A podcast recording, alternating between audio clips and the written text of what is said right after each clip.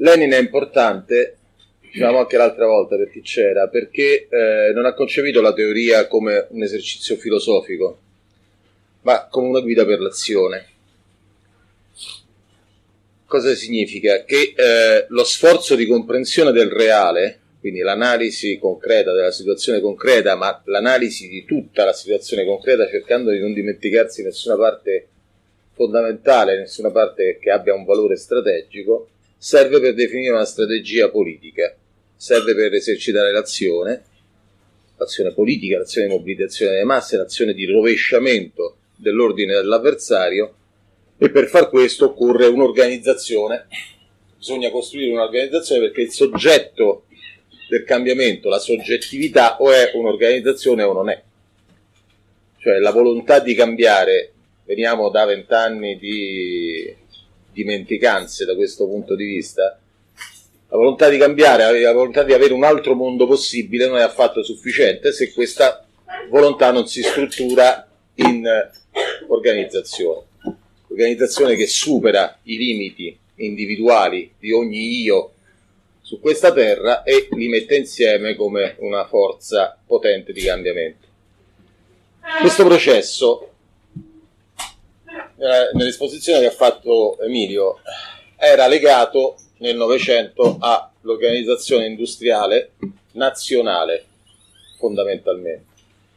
La definizione di imperialismo che da Lenin, riprendendola da Hilferding nella sua, nella sua opera con lo stesso titolo, è una definizione di struttura industriale capitalistica fondamentalmente nazionale, perché quella era l'epoca, e in cui tra gli elementi fondamentali per riconoscere che cos'è imperialismo, Lenin metteva l'esportazione di capitale. Noi ci troviamo invece in una fase storica in cui dagli anni 80 in poi, cioè da Reagan in poi, l'imperialismo statunitense si è retto sull'importazione di capitali stranieri, attirati mediante le politiche degli alti tassi di interesse prima e quindi del della possibilità fondamentalmente che hanno solo gli Stati Uniti di stampare dollari, di stampare una moneta che non ha bisogno di un corrispettivo reale come eh, struttura industriale o addirittura struttura dell'oro, come quantità di oro detenuta eh, secondo vecchie teorie monetariste, perché? Perché la potenza del dollaro è data dalla potenza degli Stati Uniti, non solo industriale, potenza, perché vengo lì e te meno. Questo è il concetto fondamentale che c'è dietro. Ma eh, questo cambiamento è figlio di un cambiamento che sta nelle radici dell'economia. Cioè la forma guerra, la forma Stato eh, hanno nella forma della produzione il dato fondamentale. Parliamo di un fenomeno che è tutto quanto eh, dentro la globalizzazione, cioè dentro, dopo la, il, prima della caduta dell'Unione Sovietica che e prepara la caduta dell'Unione Sovietica che è il fenomeno della globalizzazione della produzione, perché non è un concetto filosofico, nemmeno la globalizzazione, è la globalizzazione della produzione. Cioè io posso costruire come imprenditore una eh, filiera produttiva che fa un pezzo in Cina, un pezzo nelle Filippine, un pezzo in Indonesia, l'assemblaggio in Romania, eh, le catene commerciali di vendita in Europa e se mi riesce magari anche esportando qualcosa verso gli Stati Uniti. Adesso è possibile, prima no. La struttura produttiva eh, del Novecento si fondava su una fondamentale struttura che era nazionale, con qualche propaggine imperialista, con qualche colonia in giro da cui trarre sicuramente materie prime, ma che non serviva come mercato di sbocco. La globalizzazione fa sì che ogni luogo diventa un luogo possibile di produzione e ogni luogo vale tanto quanto un altro. Il problema è dove poi vendi la roba che produci. Però si è slegato territorio e struttura industriale. Questo lo vediamo in Italia in maniera chiarissima, cioè la Fiat se ne sta andando da qualche anno in maniera evidente, non a caso ha deciso di andarsene fondamentalmente negli Stati Uniti, trovando l'occasione del fallimento Chrysler eh, lo vediamo con tutte le delocalizzazioni che sono avvenute nella struttura eh, produttiva italiana e non solo, cioè l'est europeo è diventato il terreno eh, di produzione di gran parte delle cose che prima si facevano qui, cioè gli elettrodomestici, il bianco, tutta questa cosa, questa produzione industriale che fa merci estremamente ingombranti, ingombranti ma a bassissimo valore aggiunto, cioè potete andare a comprare una lavatrice con 300 euro, non è che dovete fare chissà quale investimento mostruoso, eh, è praticamente ormai è quasi tutta fuori dall'Italia, non avviene più qua dentro. Cioè se uno va a Verona si trova il, addirittura a Treviso, all'aeroporto di Treviso, perché c'è persino un aeroporto a Treviso, la linea più frequentata è quella per Timisoara. Cioè da Treviso si va a Timisoara, non a Roma. Cioè, c'è un senso in tutto questo. Però questa delocalizzazione, che è completa, nel senso che la fanno tutti, la fanno gli italiani per ultimi, l'hanno già fatta altri prima, comporta che quella struttura che prima illustrava Emilio, forma Stato, forma guerra, organizzazione delle masse per la produzione, organizzazione delle masse per la guerra, quando poi bisogna conquistare fisicamente dei nuovi mercati, non regge più, non ha senso, non viene più utilizzata. Questo significa anche che non c'è più il welfare state, perché non c'è più la necessità di tenere masse, eh, come dire, di buon umore e in buona salute e sufficientemente nutrite, perché tanto se ne trovano da altre parti per le, per le necessità che abbiamo. Contemporaneamente la forma guerra con la bomba atomica ha cambiato le regole del gioco, perché la concentrazione di potenza di fuoco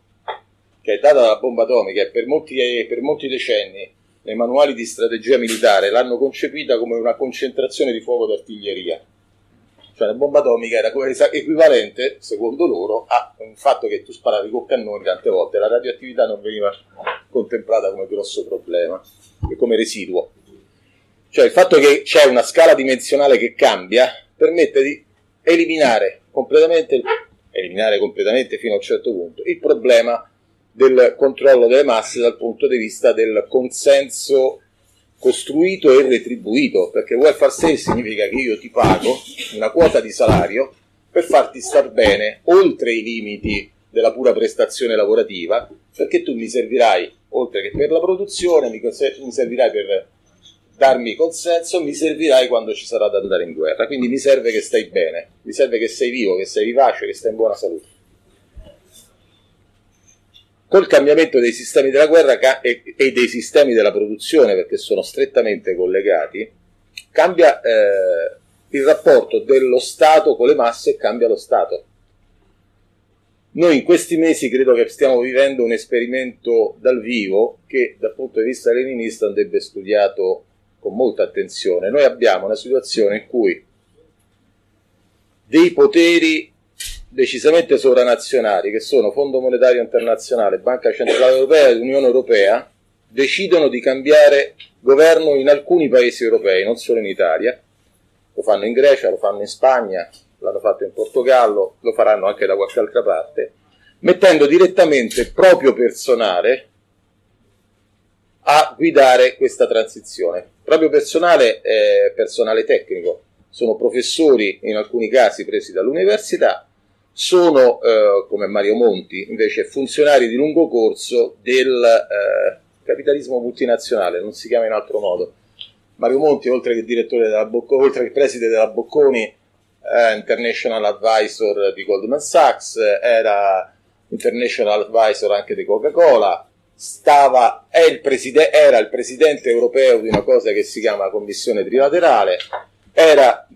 ed è ancora, credo, nel direttivo del Bilderberg Group, cioè è un funzionario di lungo corso, è stato commissario europeo, eccetera, eccetera, è un funzionario di lungo corso dell'integrazione sovranazionale a livello continentale europeo. Come lui ci sono molti altri funzionari di questo tipo all'interno di questo governo e comunque è portatore di scelte politiche che non sono determinate all'interno della nazione, tra virgolette. Questo è il superamento del nazionalismo dal punto di vista borghese, cioè il nazionalismo nasce a questo punto come reazione e nasce infatti non come nazionalismo ma come localismo, cioè i leghisti, eh, i suddisti, i mafiosi, cioè chi, dice, chi si lega al proprio territorio come unica forma identitaria. Questo che significa? che eh, lo Stato non è più quella forma che serve a tenere insieme le masse di un paese, a fornirgli rappresentanza politica, a fornirgli un sistema sociale di sopravvivenza, a fornirgli politiche. La ritirata dello Stato che avviene a livello ideologico ed avviene a livello pratico come riduzione di spese, quindi come riduzione di possibilità eh, di eh, mantenimento di una serie di strutture, ha questa fondamentale ragione. Non è più necessario spendere tanto per tenere in buona salute e in condizioni decenti decine di milioni di persone. Perché? Perché la produzione la facciamo anche da un'altra parte, a prezzi più bassi, perché non, se si ribellano possiamo governare con i droni e non più necessariamente con le armate a cavallo, e nemmeno con i carri armati, perché pure durante la seconda guerra mondiale si era scoperto che i carri armati possono essere efficacemente combattuti anche da una fanteria con un congegno che si chiamava Molotov. E quindi, eh, cambiando le forme della tecnologia, cambiando le forme della, dell'economia e della, e della struttura produttiva, globalizzandola e delocalizzandola, viene dispersa anche quelle concentrazioni di, vengono disperse quelle concentrazioni di forza operaia che prima erano fondamentali ed ineliminabili. Cioè,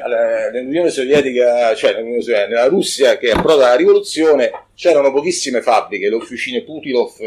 e qualcos'altro. Lì dentro c'era la classe operaia, non era eliminabile, quella classe operaia serviva per gestire anche i, eh, i reparti d'artiglieria, i, i reparti della marina e così via, e non era eliminabile perché la forza della nazione veniva meno senza eh, quel tipo di personale lì. E lì dentro si poteva lavorare politicamente per rovesciare di segno e di senso quella concentrazione. Con la delocalizzazione effettivamente avviene lo sparpagliamento della classe operaia a livello globale, non è che scompare la classe operaia, viene sparpagliata. I negriani che eh, sostenevano cioè adesso il lavoro immateriale non è che possono essere contestati sul piano ideologico, vanno contestati sul piano anche brutale dei dati sociologici. Cioè, se in Italia spariscono 2 milioni di operai, ma in Cina ce ne stanno 350 milioni di più, la classe operaia è aumentata o è diminuita? Nel capitalismo è aumentata, non c'è dubbio. Quindi è semplicemente lo sguardo di chi guarda solo intorno a casa sua e dice qui ci sono meno operai, e sì, se ne stanno più da un'altra parte. Questo cambia però, certo, forma, la forma Stato, e la forma guerra. La forma guerra oggi è completamente diversa, non abbiamo più il servizio militare obbligatorio. Io sono stato uno degli ultimi, no, insomma, ce ne sono parecchi dopo di me ancora l'hanno fatto, ma negli ultimi vent'anni nessuno più fa il servizio militare, no? È stato abolito. Questo significa che non ci sono più popoli in armi, ci sono gli armati professionisti, stanno dei militari di professione, dei killer mercenari pagati come quelli sulla nave in India. Quello è interessante perché? Perché dei soldati italiani, dei Marò italiani, quindi truppe speciali italiane, con un accordo del Ministero della Difesa erano stati dati in affitto a un armatore privato come scorta, al prezzo di 500 euro al giorno. Ovviamente però la filiera di comando si è spezzata, perché tu prendi un 6 fucilieri, 6 fucilatori, li metti su una petroliera, la prima barca che si avvicina, a capocchia loro decidono di sparare non c'è più una catena di comando che gli dice fallo, non farlo. No? È una decisione autonoma dell'ultimo imbecille con un fucile in mano. Però è la privatizzazione della guerra. Quando si parla eh, in Iraq, in Afghanistan, eh, in Libia di contractors, si, tra- si parla di soldati che si sono messi in proprio, cioè soldati che hanno detto ma perché devo fare il militare per l'esercito degli Stati Uniti pagato non molto, perché l'esercito degli Stati Uniti dà uno stipendio normale, da operaio diciamo. Quando ci sta la Blackwater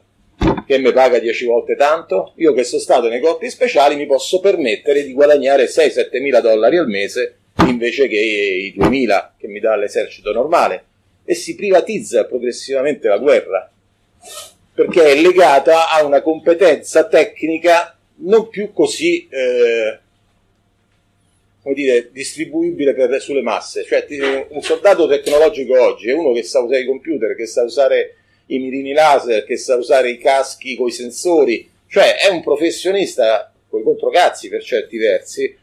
che però poi casca in una mina qualsiasi, come tutti quanti gli altri esseri umani, e dopo 11 anni di guerra, dopo oltre 10 anni di guerra in Afghanistan, ancora non sono riusciti a venire a capo di eh, una serie di tribù di pecorai sostanzialmente in mezzo alle montagne quindi questa iperpotenza tecnologica, non è detto che riesca a risolvere tutti i problemi, però ci hanno provato e ci stanno ancora provando. Questo, questa rottura del legame tra organizzazione sociale, organizzazione della produzione, organizzazione dell'esercito con le masse e rappresentanza politica delle masse all'interno dello Stato, questa rottura è un processo per molti versi irreversibile, non si rimette poi in piedi. Noi lo stiamo vivendo in questo momento. Però ancora non l'abbiamo messo bene a tema. Che voglio dire, eh, non ci stiamo ancora resi conto a livello generale, magari forse in questa stanza un po' di più, però non ci siamo ancora resi ben conto che il nostro governo non è il nostro governo, non solo perché non ce lo abbiamo mandato noi, ma perché non ce lo manderemo più. I prossimi governi, per come si stanno mettendo d'accordo,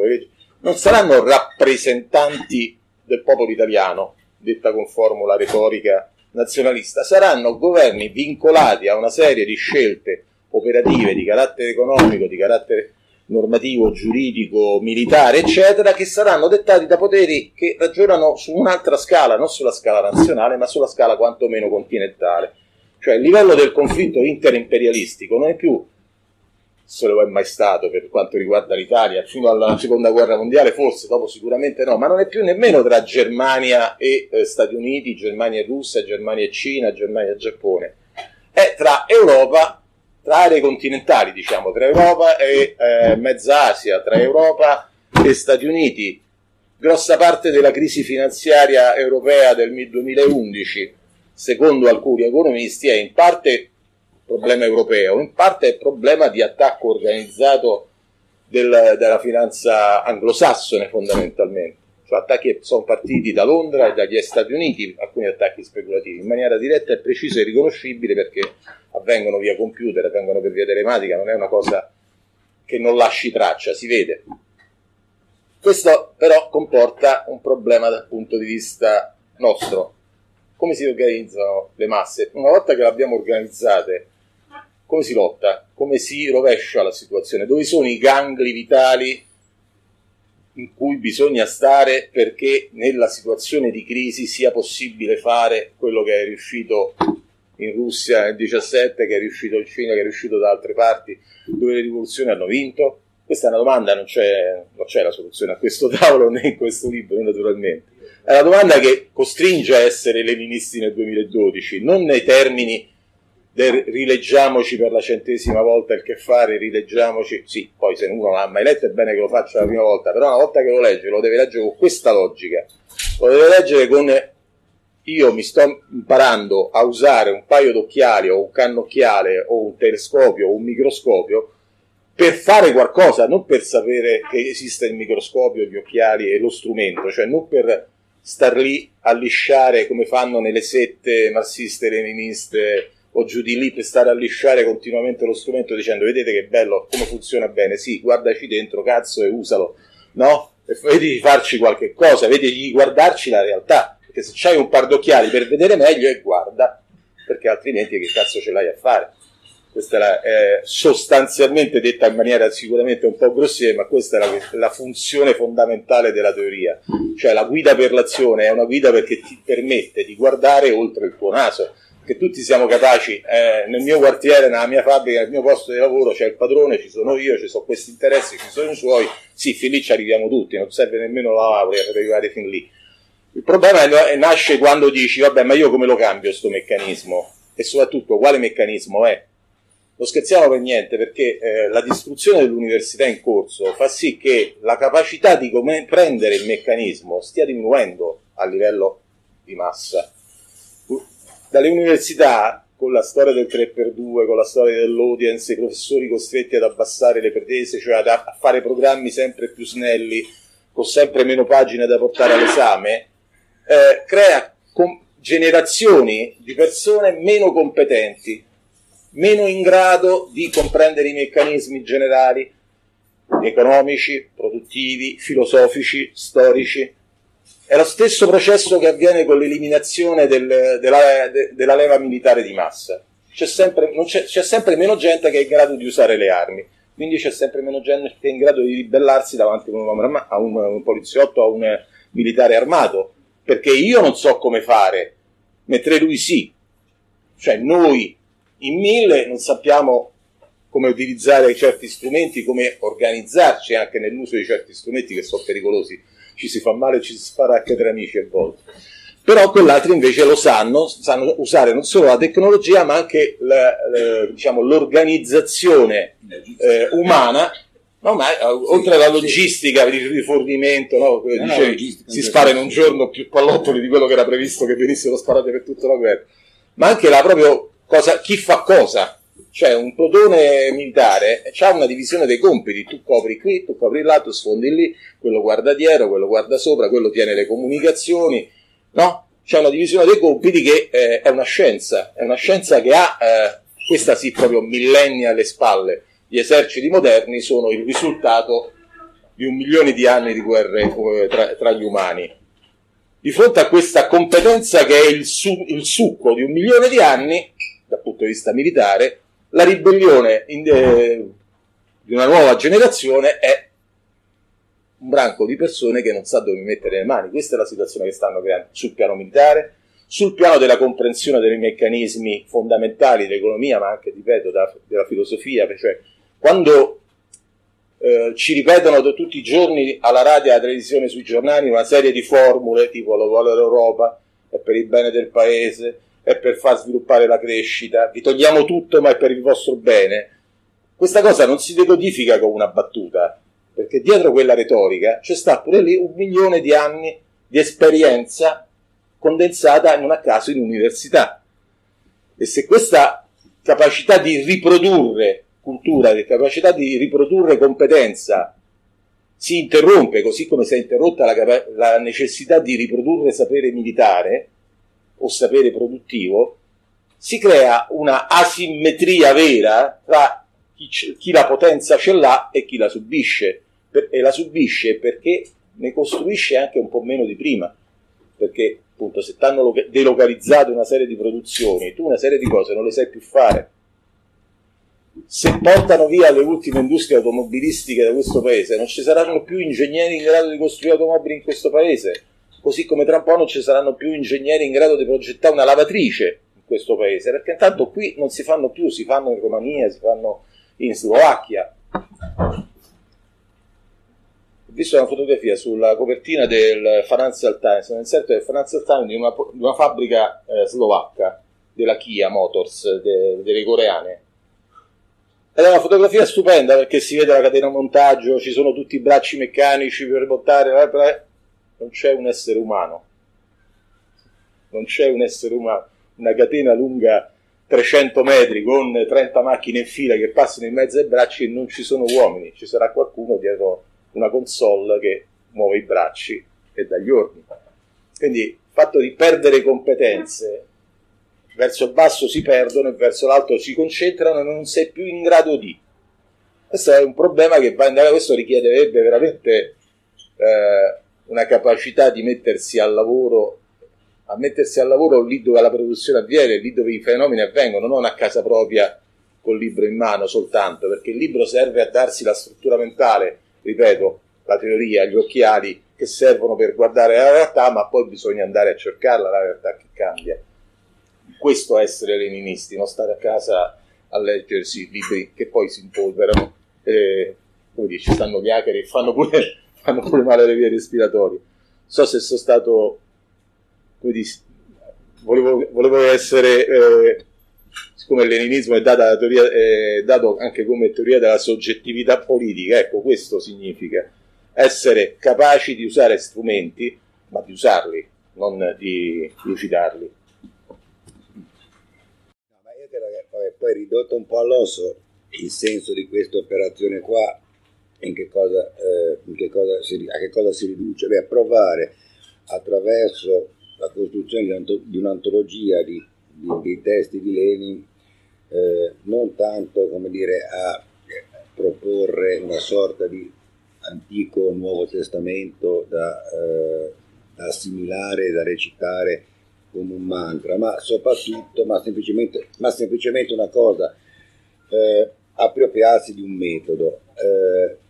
perché credo che sia questo il maggiore insegnamento e la, la maggiore ricchezza che noi dobbiamo trarre eh, dall'insegnamento leniniano. Eh, io credo che ci sia anche un grosso sforzo mh, da fare nel ri- credo che ci sia anche un grosso sforzo da fare nel rileggere Lenin proprio perché eh, vuol dire, mh, Lenin è qualcosa di molto diverso, almeno questa è la tesi che io provo a sostenere, eh, da quello che è stata un po' la versione eh, del, del marxismo occidentale cioè Lenin forse è l'unico che, ovviamente sulla scia di Marx ed Engels, però un po' come tutti coloro che diventano poi dei classici, è diventato un classico perché dire, ha avuto il coraggio di rompere con un'ortodossia, no? perché nel senso che mh, l'ortodossia con cui Lenin rompe è l'ortodossia della seconda internazionale, in particolare l'ortodossia mh, di Kautsky. Mh, credo che quello che diventa centrale nel quello che, credo che quello che diventa centrale nel, eh, in Lenin è l'idea proprio di pensiero strategico, ossia l'idea che, eh, che la guerra faccia parte, faccia parte, del pensiero politico, cioè in qualche modo che il pensiero politico possa essere tale solo ed esclusivamente se sussume a sé anche la categoria del militare. Su questo credo che occorra un attimo spiegarsi perché immediatamente eh, parlando di ciò si può pensare come dire, eh, mh, a qualcosa che ha a che fare mh, subito con mitra, pistole. No, l'idea invece in Lenin, mh, che non esclude nessuna forma di lotta, però è la concezione del partito come, eh, come quartiere generale, no? cioè, il partito come organizzazione in grado di gestire complessivamente la pianificazione di un attacco a una fortezza nemica.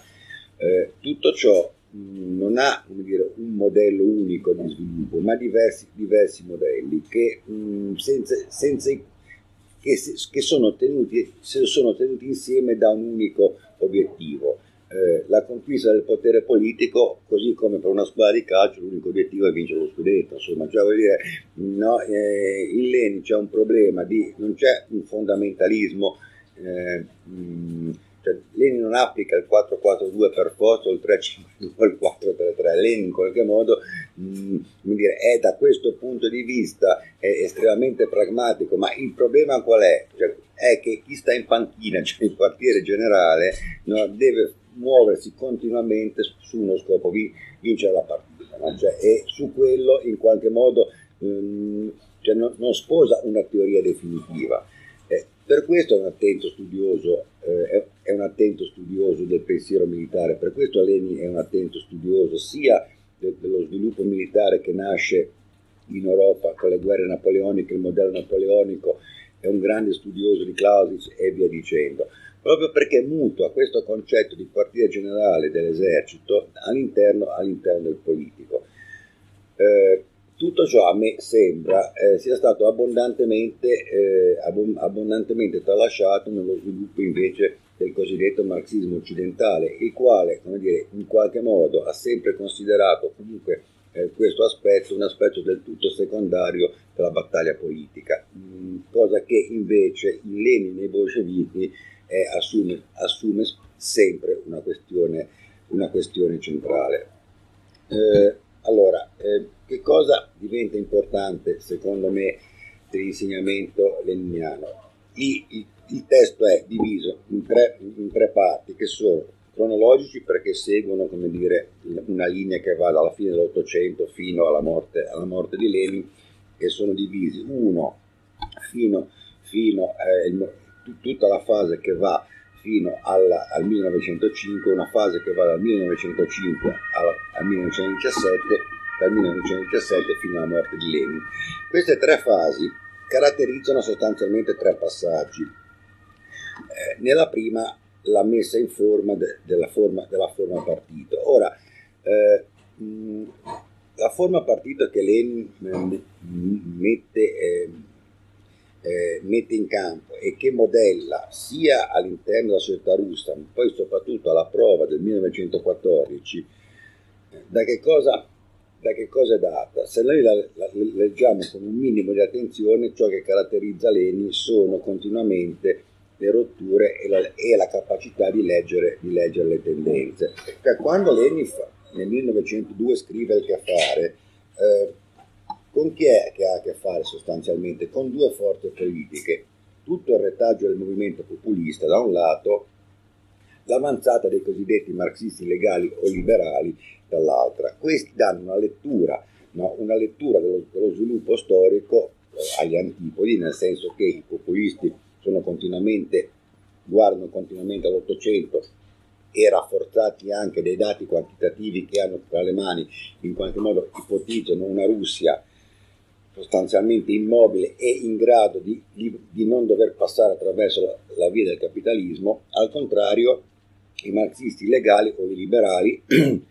prevedono invece per la Russia uno sviluppo completamente uguale a quello del, mondo occidentale e in qualche modo si pongono in quanto borghesia come, come unica classe in grado di sviluppare questo processo. Mm, Lenin polemizza tanto con gli uni quanto con gli altri e quando, quando scrive il che fare mm, sembra un po' compiere un'operazione vagamente folle, nel senso che eh, punta tutte le carte, al tavolo della storia punta tutte le carte su, mh, mm, su un nucleo sociale operaio e proletario che quantitativamente è del tutto irrilevante rispetto alla composizione sociale russa, no? perché se noi pensiamo eh, alla Russia del, dei primi anni del Novecento,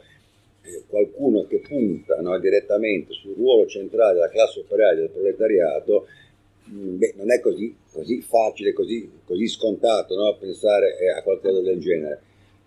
ma Lenin punta su questo proprio in virtù della sua capacità di anticipare le tendenze, no? cioè quindi di leggere la contraddizione, le contraddizioni e all'interno delle contraddizioni quali sono gli elementi che in qualche modo risulteranno determinanti nella, nella, loro, nella, nella loro, condizione. Questo, come dire, non è, come dire, poi col senno di poi eh, sembra, sembra, persino ovvio e banale, ma eh, se noi facciamo un attimo un passo indietro e ci poniamo, cioè pensassimo di essere nella Russia del 1900 e esce fuori uno che in qualche modo dice no, il problema non sono né gli strati borghesi né, eh, né i contadini, ma il problema sono, cioè, è organizzare il partito degli operai, come dire, perché sarà questo a dirigere la rivoluzione, beh, dire, mh, mm, poi nel 17 diventa anche in modo dire, quasi, quasi, ovvio o nel 20, ma nel, 12, nel, nel, 1902 non è così ovvio e scontato. Quindi lì, lì, c'è la prima grossa capacità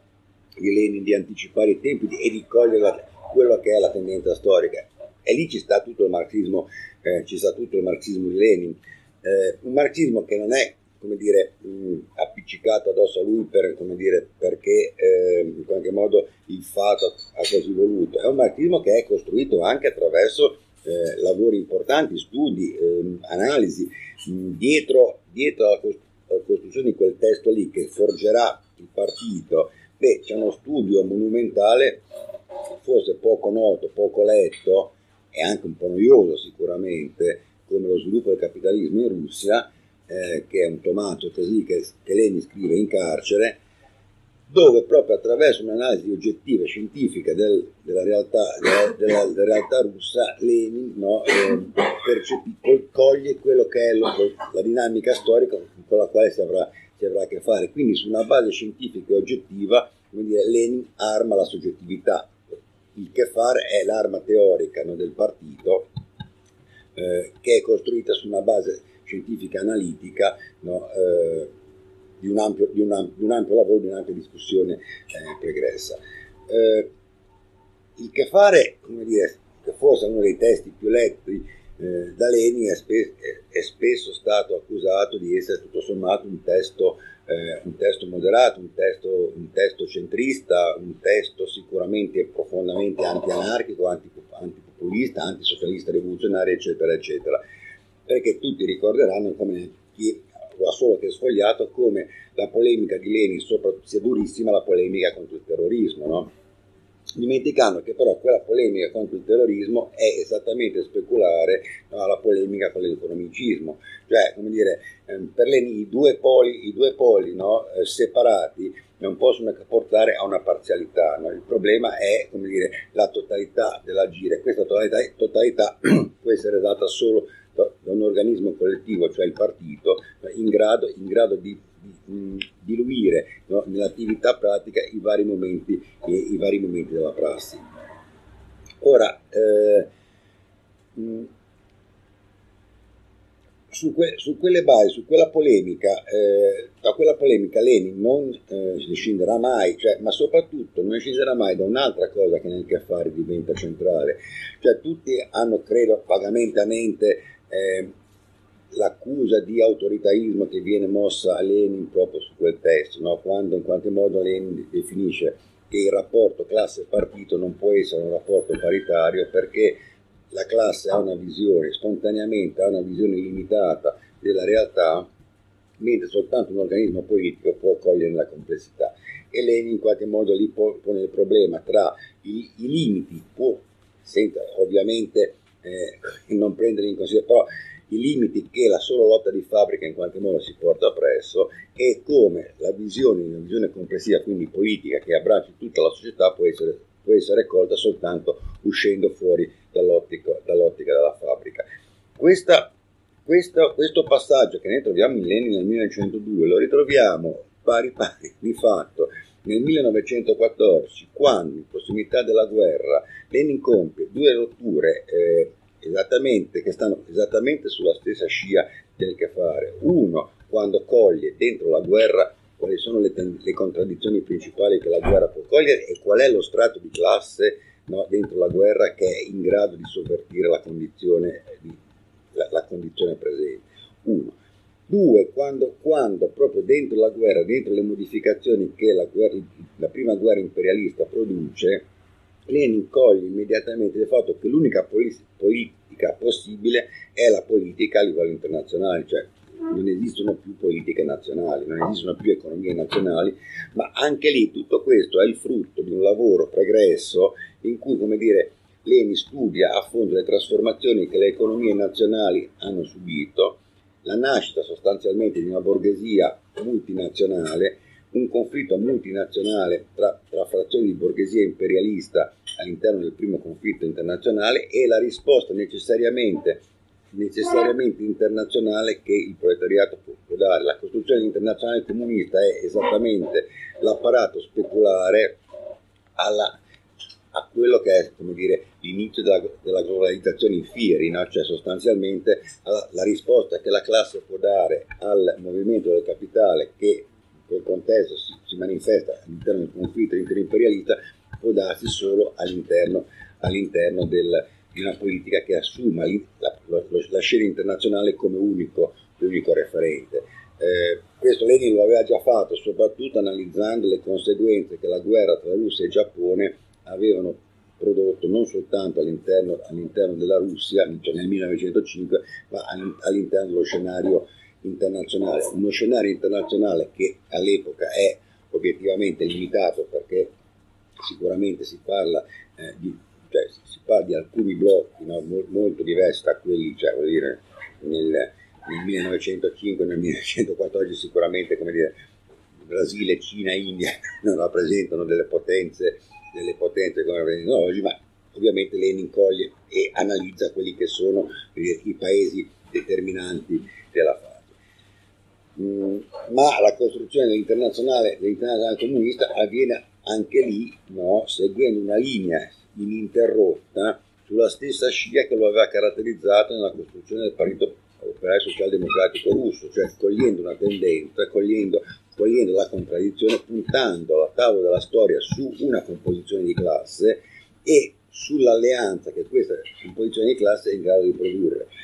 Fondamentale in quel passaggio lì, e, e lì c'è proprio una rottura con il marxismo eh, eurocentrico che, della seconda internazionale, cioè l'importanza che Lenin comincia a dedicare eh, ai popoli coloniali, cioè pop- è, è, l'internazionale comunista sostanzialmente che eh, fa sì che i popoli senza storia, che erano popoli coloniali, comincino a, diventare invece i popoli con una storia, che, i popoli con un linguaggio eh, contrariamente a quanto era accaduto un attimo prima. Eh, tutto questo, cioè, tutto questo lo ritroviamo, lo ritroviamo, cioè questa linea di condotta la ritroviamo, questa necessità quindi di doversi muovere continuamente, avendamente uno scenario internazionale, e la ritroviamo subito dopo il 17 all'interno della conduzione di quello che è eh, la guerra civile all'interno eh, dell'Unione, dell'Unione Sovietica, la conservazione del potere all'interno, all'interno dei paesi dei soviet, il rapporto con l'internazionale comunista e dire, eh, la necessità di combattere, ma a volte anche di ripiegare no, quando la condizione lo obbliga. Ci sono due passaggi che secondo me diventano, cioè, dire, diventano fondamentali mh, per capire mh, non tanto la genialità di Lenin, ma quanto, la, quanto il suo metodo sia un metodo continuamente eh, legato a un contesto assolutamente concreto. Eh, la pace di Brest-Litovsk, dove eh, nella, famosa, nella, famosa, frase eh, concedere eh, concedere spazio in cambio di tempo, cioè Lenin accetta una pace sicuramente dura e eh, pesante con l'imperialismo tedesco perché quella è la condizione, considera l'unica condizione per poter riorganizzare il paese e soprattutto il suo esercito. E combatte una battaglia durissima proprio con, contro quelle tendenze di estrema sinistra che invece erano contrarie a firmare, a firmare a firmare la pace e a condurre una guerra dimenticando che le guerre senza esercito è un po' difficile, eh, è difficile combatterle. Uno. Ma il passaggio forse ancora più, più interessante mm, è mm, tutto quello legato alla nuova politica economica. Cioè lei, come dire, anche lì, eh, ritornando al, al, al modello, anche lì, tornando a quello che abbiamo utilizzato inizialmente, al modello calcistico, cioè nel momento in cui, eh, momento in cui eh, si, trova, si trova un centrocampo che non è più in grado di produrre offensiva, cioè non continua a predicare l'offensiva per l'offensiva sguarnendosi completamente, ma anzi al contrario tende a chiudersi. No? Cioè, eh, la NEP che cos'è? Declinata in chiave calcistica se non un gran catenaccio no? in, in, in, in, prospettiva di che cosa? Di, grande, di, un grande, di, una, di, un grande, contropiede di una ripartenza insomma in sostanza però in qualche modo no? c'è questa capacità qua eh, devo dire che l'unico, l'unico che, in, epoca moderna eh, limitandosi ovviamente al, al piano calcistico eh, può, può somigliare vagamente a Lenin è il grande Bugiardin Bosco con cui la Sandor... Genovese e Sandoriano il problema. Vabbè, a, parte, a parte questi richiami vabbè, però come dire, parte, no, vuol dire quindi che cos'è la NEP se non invece una, una, una teorizzazione di, di, come saper usare eh, anche il meccanismo della cioè di come dentro questa conduzione della guerra? E Lenin usa continuamente metafore mutuate dal, dal, pensiero strategico, ossia dal pensiero militare, nello scritto sulla nuova politica economica, per definire come la ritirata faccia parte del mondo della politica, no? come dire, non sia pensabile, no? cioè, non, se, c'è qual, se, c'è un teorico che non ha assolut, assolutamente nessuna ideologia, no? nessun ideologismo nella conduzione, anche se questo in qualche, in qualche caso gli ha, gli ha gli è costato l'accusa di pragmatismo o ehm, addirittura di eclettismo e credo che siano accuse che non si possono fare alieni, ma sicuramente cioè, c'è, l'idea situazione c'è, l'idea dell'estrema concretezza in cui il politico deve continuamente giocarsi. Non esiste una teoria dell'offensiva per, lo, per, l'offensiva, così come non esiste una teoria della ritirata per la ritirata, ma offesa e ritirata fanno parte di un, contesto, di un contesto empirico all'interno del quale sugge- con, con, il quale l'elemento soggettivo, ossia il partito, deve continuamente essere in grado, eh, in grado di giocare. Mm, allora, mm, questo è in qualche modo il tentativo, no, la messa a fuoco no, della, ehm, della, concettualizzazione di pensiero strategico è ciò che anima un po' il, il libro dall'inizio alla fine. Eh, tutte le introduzioni alle parti storiche e ai testi sono in qualche modo finalizzate a mettere in, eh, a mettere in risalto questo, questo aspetto, ossia dire, la capacità dell'elaborazione leniniana di ehm, costruire un pensiero che sia sempre in qualche modo, che abbia sempre eh, a mente eh, il conflitto tra le classi come guerra e quindi se questa è una guerra con tutta la strumentazione tipica del pensiero, del pensiero strategico. Mm, ripeto, senza che questo voglia far declinare Leni in chiave, tra virgolette, militarista, ma anzi, semmai esattamente il contrario, semmai vi è la sussunzione del pensiero militare completamente all'interno del pensiero, del pensiero politico. Eh, Lenin oggi, ecco, quello che sia, credo che questo è la, eh, cioè, detto, cioè, fatto questo, questo sintetico escurso sul testo, mh, mm, a cosa serve, in che modo leggere Lenin oggi e a cosa, e a cosa serve eh, Lenin oggi. Allora, alcune cose, cioè molte cose credo che le abbia introdotte, mm, le abbia introdotte lui eh, mh, nel suo discorso eh, introduttivo. Io mi limito a dire una cosa, ecco, come, se, in che modo eh, si recupera Lenin non come, come, dire, non come mummia, non come, come dire, icona, no? ma come qualcosa che sta nel, nel, vivo, del, nel vivo del presente. Torniamo quindi a provare a leggere Lenin e applicare Lenin all'interno di quello che è eh, il centro Spulli, il centro della sua riflessione, cioè la composizione di classi. No? Eh, allora, eh, Lenin nel momento in cui scoppia la guerra si accorge sostanzialmente di una cosa, no? legge sostanzialmente, c'è una spaccatura dentro il movimento operaio. La seconda internazionale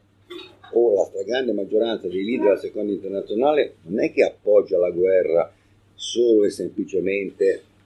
per comodità, sì anche perché in qualche modo questo gli impedisce di avere dei problemi, ma anche perché dietro a loro vi sono quote anche di, di masse operaie subalterne che sono in quel momento in una condizione tale per cui hanno tutti gli interessi no, a, eh, a sposare la causa della propria borghesia, mentre vi sono altri settori di classe che sono contrari. No? Infatti avremo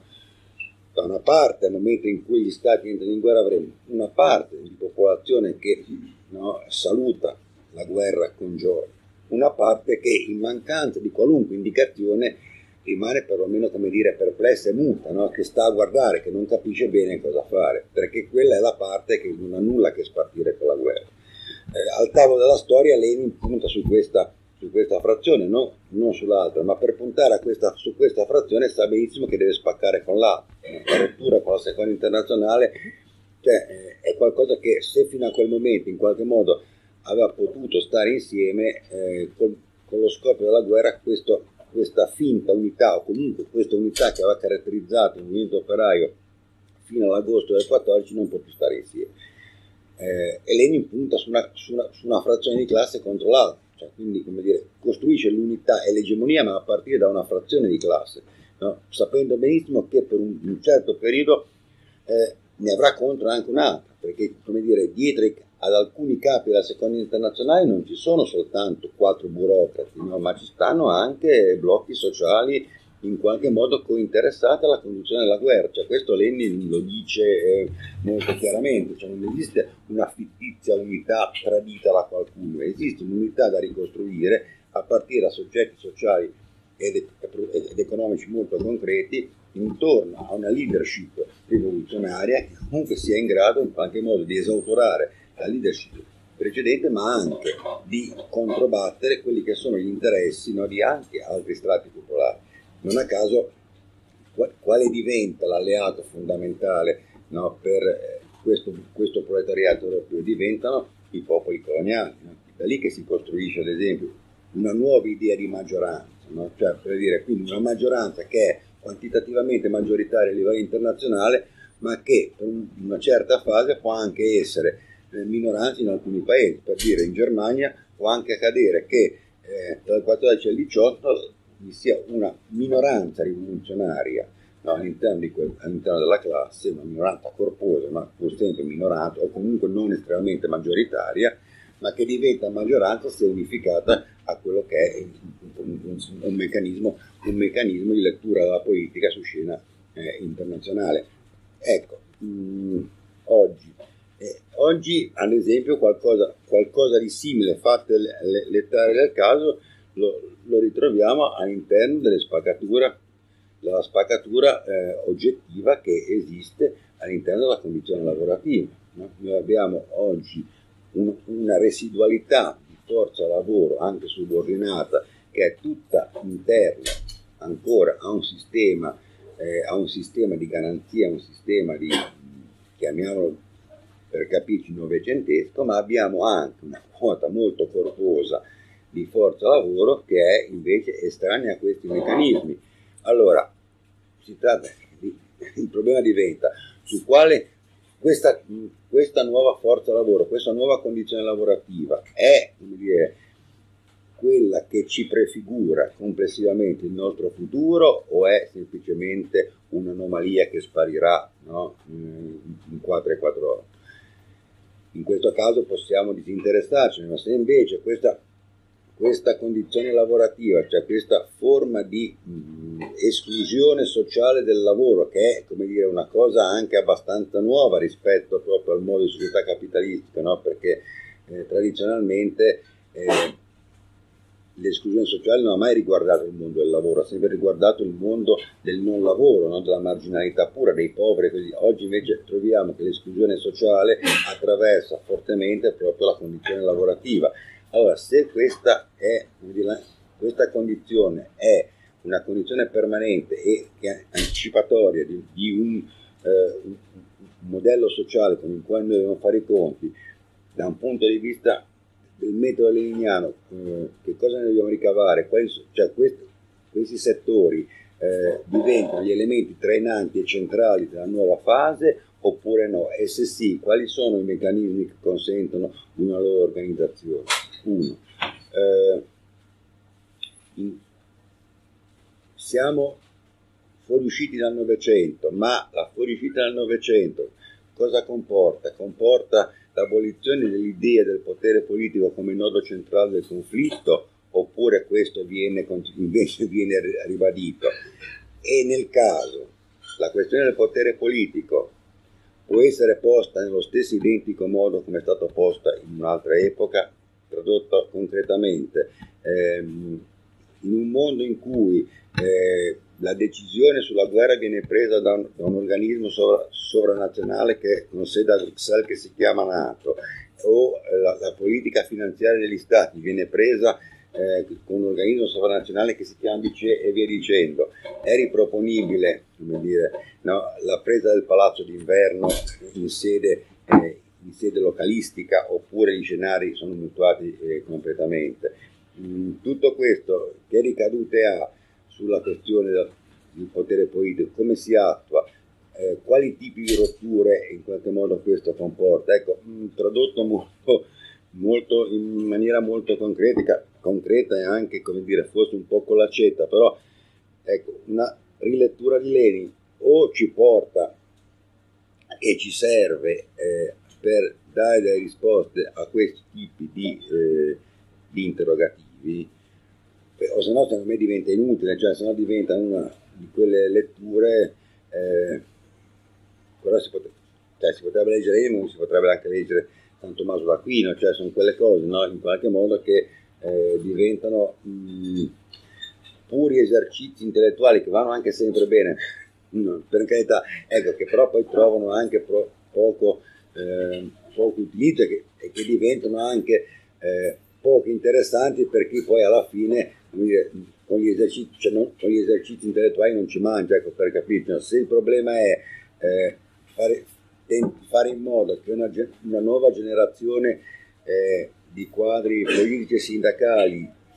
eh, si metta nella, nella condizione di, ria, di, rielaborare pensiero teorico e politico, e allora mh, credo che una lettura dei testi leniniani non possa essere segnata da una sua lettura puramente eh, intellettuale, anzi la lettura intellettuale va proprio in qualche modo scartata. Eh, ciò che in qualche modo va proposta è una lettura eh, dei testi leniniani, chiamiamole come so se il termine poi è esatto, ma in funzione di una scuola, di una scuola quasi finalizzata alla formazione di quadri politici in grado di fare politica. Insomma.